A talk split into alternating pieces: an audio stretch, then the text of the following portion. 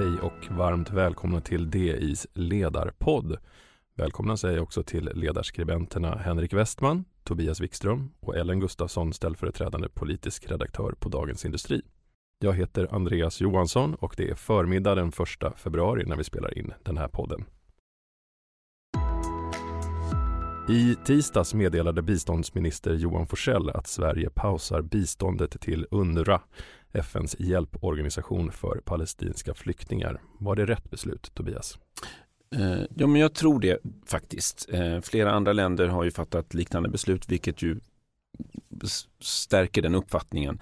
Eh, det var ändå väldigt graverande uppgifter som kom i, i från Israels regering i förra veckan om medverkan, alltså att, att ett antal UNRWA-anställda medverkade i terrorattacken den 7 oktober.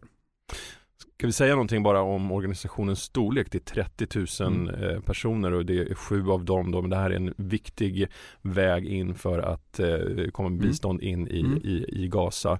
Eh, vad är det de här sju personerna anklagas för? Ja, enligt Israels uppgifter då så är det eh, en av de här underanställda har kidnappat en kvinna, en annan har deltagit i eh, en massaker på den här kibbutzen och ytterligare en anställd har delat ut eh, ammunition. Sen finns det också uppgifter från eh, Israel om att så mycket som en tiondel av de som är direkt involverade i UNRWAs arbete på Gaza, nämligen ungefär 1200-1300 personer eh, som är anställda av UNRWA då alltså skulle vara medlemmar i Hamas.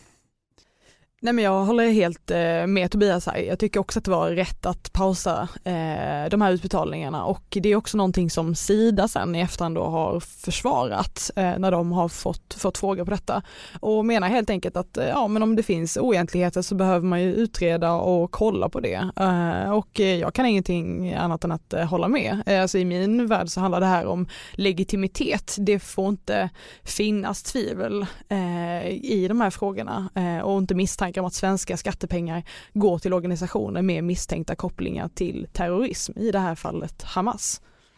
Flera andra länder har fattat samma beslut som du nämnde Tobias och för Sveriges del handlar det om drygt 30 miljoner kronor som stoppas i detta nu.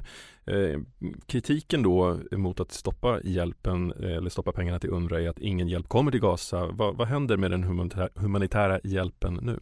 Ja, det besked som har kommit från regeringen då och från sidan, de verkar ju vara samspelta i det här, eh, är att eh, de här pengarna som skulle betalas ut i den här tranchen som det kallas eh, ska gå till andra humanitära organisationer som verkar där.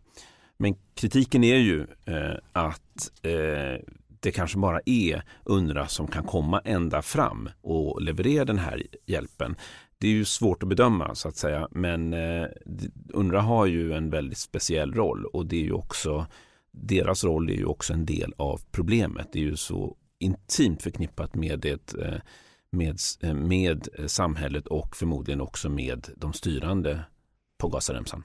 Samtidigt är det också svårt att se att det inte skulle kunna finnas någon annan organisation som kan eh, vara behjälpligt i att få in den här hjälpen för faktum är att alla på, på alla sidor har ett intresse av att få in den här humanitära hjälpen till Gaza. Och ytterst hänger det naturligtvis på Hamas. Mm. Att om Hamas vill så kan ju andra eh, hjälporganisationer få, få komma med, med denna så att säga, nödhjälp som det handlar om. Det handlar ju om mat och vatten och sånt. Mm. Sveriges biståndspolitik har varit under kraftig omstöpning sedan regeringsskiftet. Hur ser stödet för det här skiftet ut? Ja, så stödet bland eh, Tidöpartierna är ju eh, det är ju så att säga överenskommet. Sen kan man tänka sig kanske att Liberalerna och Kristdemokraterna har värnat mer om eh, grundsatserna i svenskt bistånd, kanske det här enprocentsmålet. Men man har ändå gått med på att detta ska slopas. Eh, hos oppositionen så finns det inte stöd för det. Och sen om man bara kollar bortom politiken, alltså det här biståndet är ju en, en, viktig fråga om man säger så för Sverige har varit det historiskt, alltså en slags del av vår bild av oss själva som en humanitär stormakt. Så att den här förändringen nu som man gör, det är ju det är någonting mycket djupare och större än bara det så att säga politiska stödet och vad, vad Tidöpartierna tycker. Eh, det har ju funnits en idé om att svenskt bistånd aldrig får gynna svenska intressen och inte heller följas upp för att se vad det går till. Och det här bottnar i någon slags vänsteridé eh, om att det skulle vara kolonialism eh, att ställa krav på fattigare länder. Eh, och det har ju gjort biståndet till ett slags slukhål. Det går in miljarder i biståndet eh, men man har haft dålig koll på, på vad det går till i praktiken och därmed då vad det faktiskt gör för, för nytta. Eh, och det är ju det man i grund och botten vill, vill ändra på. Det är ju en väldigt, eh, det är ju en väldigt märklig eh, enprocentsmålet, alltså att en procent av bruttonationalinkomsten ska gå till bistånd, det är ju en väldigt märklig konstruktion. Det finns ju inte på något annat ställe att man har ett spenderingsmål så att säga. Eh, och det öppnar ju bara, att man har det här målet öppnar ju för att eh, öppna dels för kreativ bokföring, att man ändå tar pengarna till annat som man gjorde under flyktingkrisen, eh, till exempel att det gick till flyktingmottagande i Sverige. Det är det ena och det andra är ju att det öppnar för sämre kontroll. Mm. Det viktiga är att man gör av med pengarna, inte vad det ska göra för nytta. Och. Så det, det, tycker jag nog att eh, det är en välgärning att det här avskaffats. Jag har mycket svårt att tro att det kommer att återinföras av en socialdemokratiskt ledd majoritet om det skulle bli regeringsskifte 2026. Men det är ju ändå så det här målet och framförallt de här grundläggande då förutsättningarna för hur svenskt bistånd betalas ut och vad det är som ska styra det. Eh, det tror jag är liksom den här gamla modellen då, då som regeringen nu försöker styra bort från. Den sitter ju ändå väldigt djupt tror jag hos personer som jobbar med bistånd. Eh, sitter i väggar och i ryggraden hos, hos många då som, som sysslar med de här frågorna och där tror jag egentligen det är den svåra delen, alltså att få med sig alla på den här nya linjen. Regeringen säger att de vill kombinera biståndsfrågor med handelspolitik. Vad menar de med det? Johan Forssell är ju minister för eh, bägge bäggedera så att säga. Ja, eh, det handlar ju om eh, att stödja en utveckling. och då vill man ju göra det genom, genom, genom svenska företag, genom företag i de andra länderna som kan handla med Sverige, genom att stödja entreprenörskap. och det tänkte kanske också tidigare regeringar men nu verkar det som att den här regeringen tänker gå all in på detta att det är, ett, det är också ett bistånd att stödja eh, goda handelsrelationer med länder som är under utveckling. Och det är ju det absolut bästa sättet att bekämpa fattigdom och att, eh, att helt enkelt handla mer och skapa jobb på det sättet.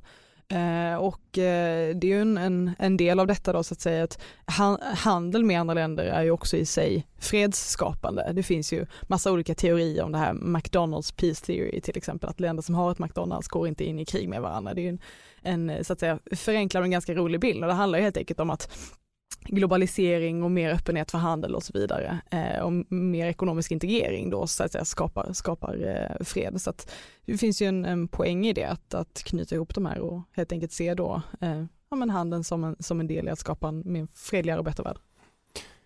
Ja, jag är helt enig och det är ju heller inte orimligt med tanke på de enorma summor det handlar om. Det är 60 miljarder kronor per år eh, och eh, hittills så har man då valt att fördela det här eh, till FN och så har de i sin tur då eh, skeppat de här pengarna vidare till behövande och jag tycker att det är ju en eh, det är ju verkligen en nödvändig reform och det är också någonting som är väldigt, väldigt viktigt och bra för svenska skattebetalare som, är, som finansierar det här. Man kommer få mycket, mycket tydligare besked framöver tror jag vad det här biståndet faktiskt åstadkommer. Och som Ellen var inne på, det finns ingen bättre väg eh, än handel för att lyfta ett land ur fattigdom och för att skapa välstånd. Hej, Ulf Kristersson här. På många sätt är det en mörk tid vi lever i. Men nu tar vi ett stort steg för att göra Sverige till en tryggare och säkrare plats. Sverige är nu medlem i Nato. En för alla, alla för en.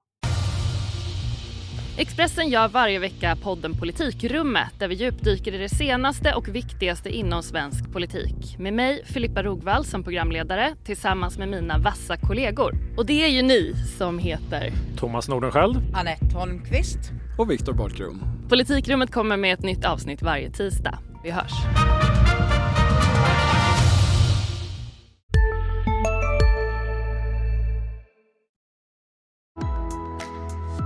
De vill även utnyttja biståndspolitiken för andra politiska mål. Eh, hur ser det ut? Ja men det är en idé om att man ska helt enkelt villkora biståndet. Det hänger ihop där då med att man, man så att säga ser att man har rätt att kräva någonting i utbyte när man ger pengar. Eh, och det tänker man sig bland annat då att man knyter ihop med migrationsområdet. Eh, och en, en, annan sån del är till exempel i klimatpolitiken, alltså att man helt enkelt utnyttjar de stora utbetalningarna som Sverige faktiskt gör för att ställa krav på andra länder i frågor som är viktiga för Sverige.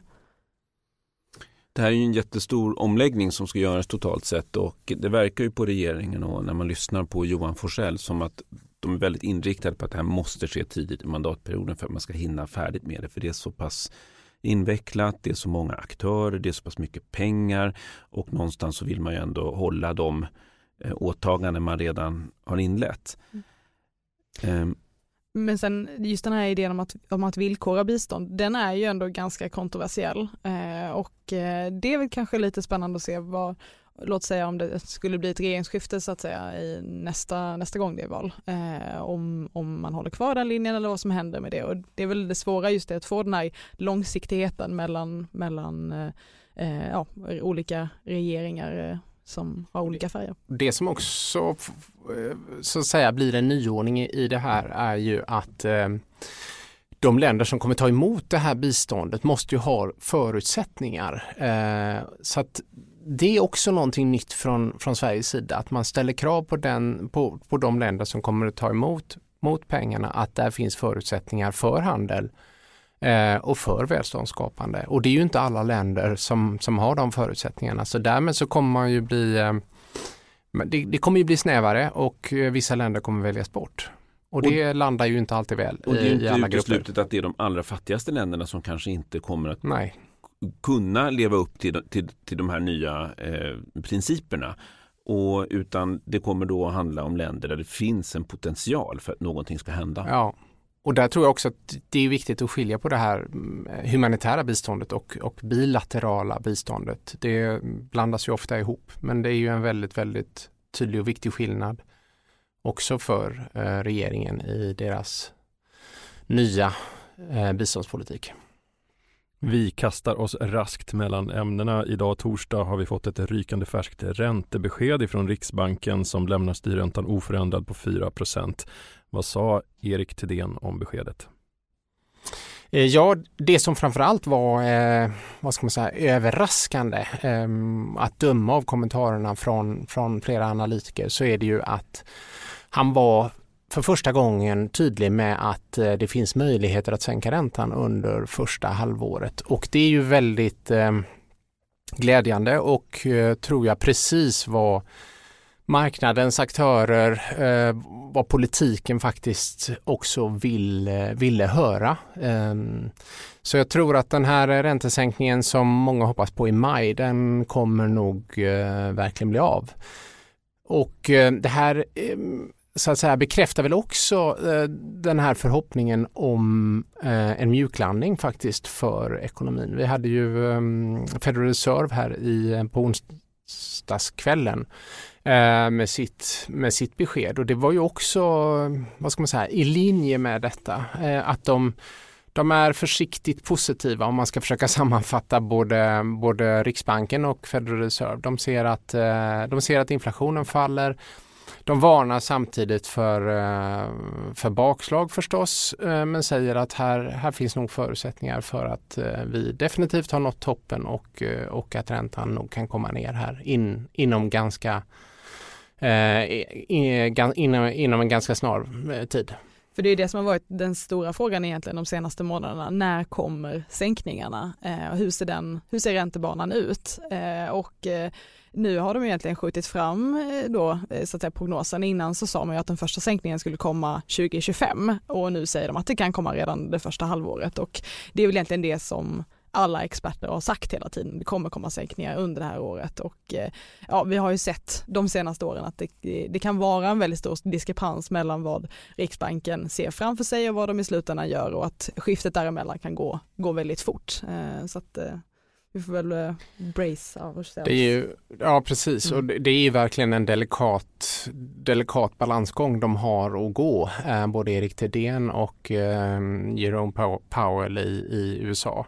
Eh, risken är ju att man, man, man gör om det misstag man gjorde när man hade räntan på en alldeles för låg nivå för länge eh, och att man nu då håller räntan på en alldeles för hög nivå för länge. Det finns ju en lagg i sånt här system. Det här är ju inte en eh, det här är ju inte fin mekanik. Det är inte en ratt man skruvar på så får man, får man effekterna, ser man effekterna omedelbart utan det här sker ju med fördröjning.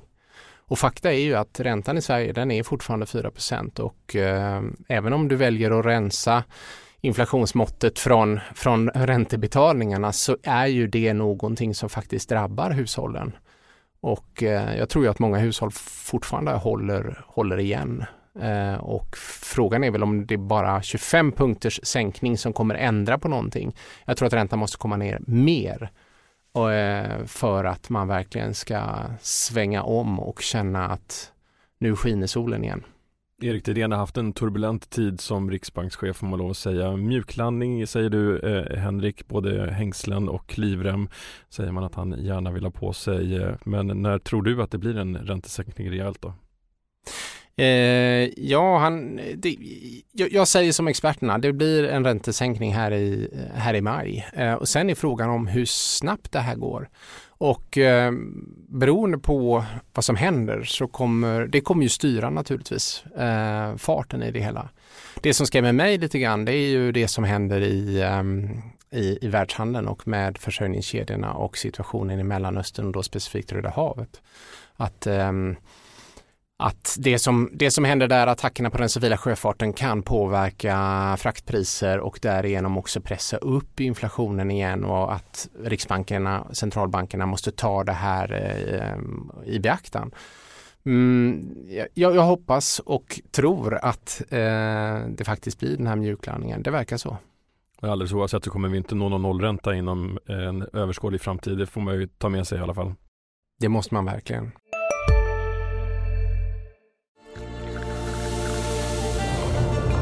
Välkommen till Maccafé på utvalda McDonalds restauranger med Baristakaffe till rimligt pris. Vad sägs om en latte eller cappuccino för bara 35 kronor? Alltid gjorda av våra utbildade baristor. Hej, Synoptik här. Hos oss får du hjälp med att ta hand om din ögonhälsa. Med vår synundersökning kan vi upptäcka både synförändringar och tecken på vanliga ögonsjukdomar. Boka tid på synoptik.se.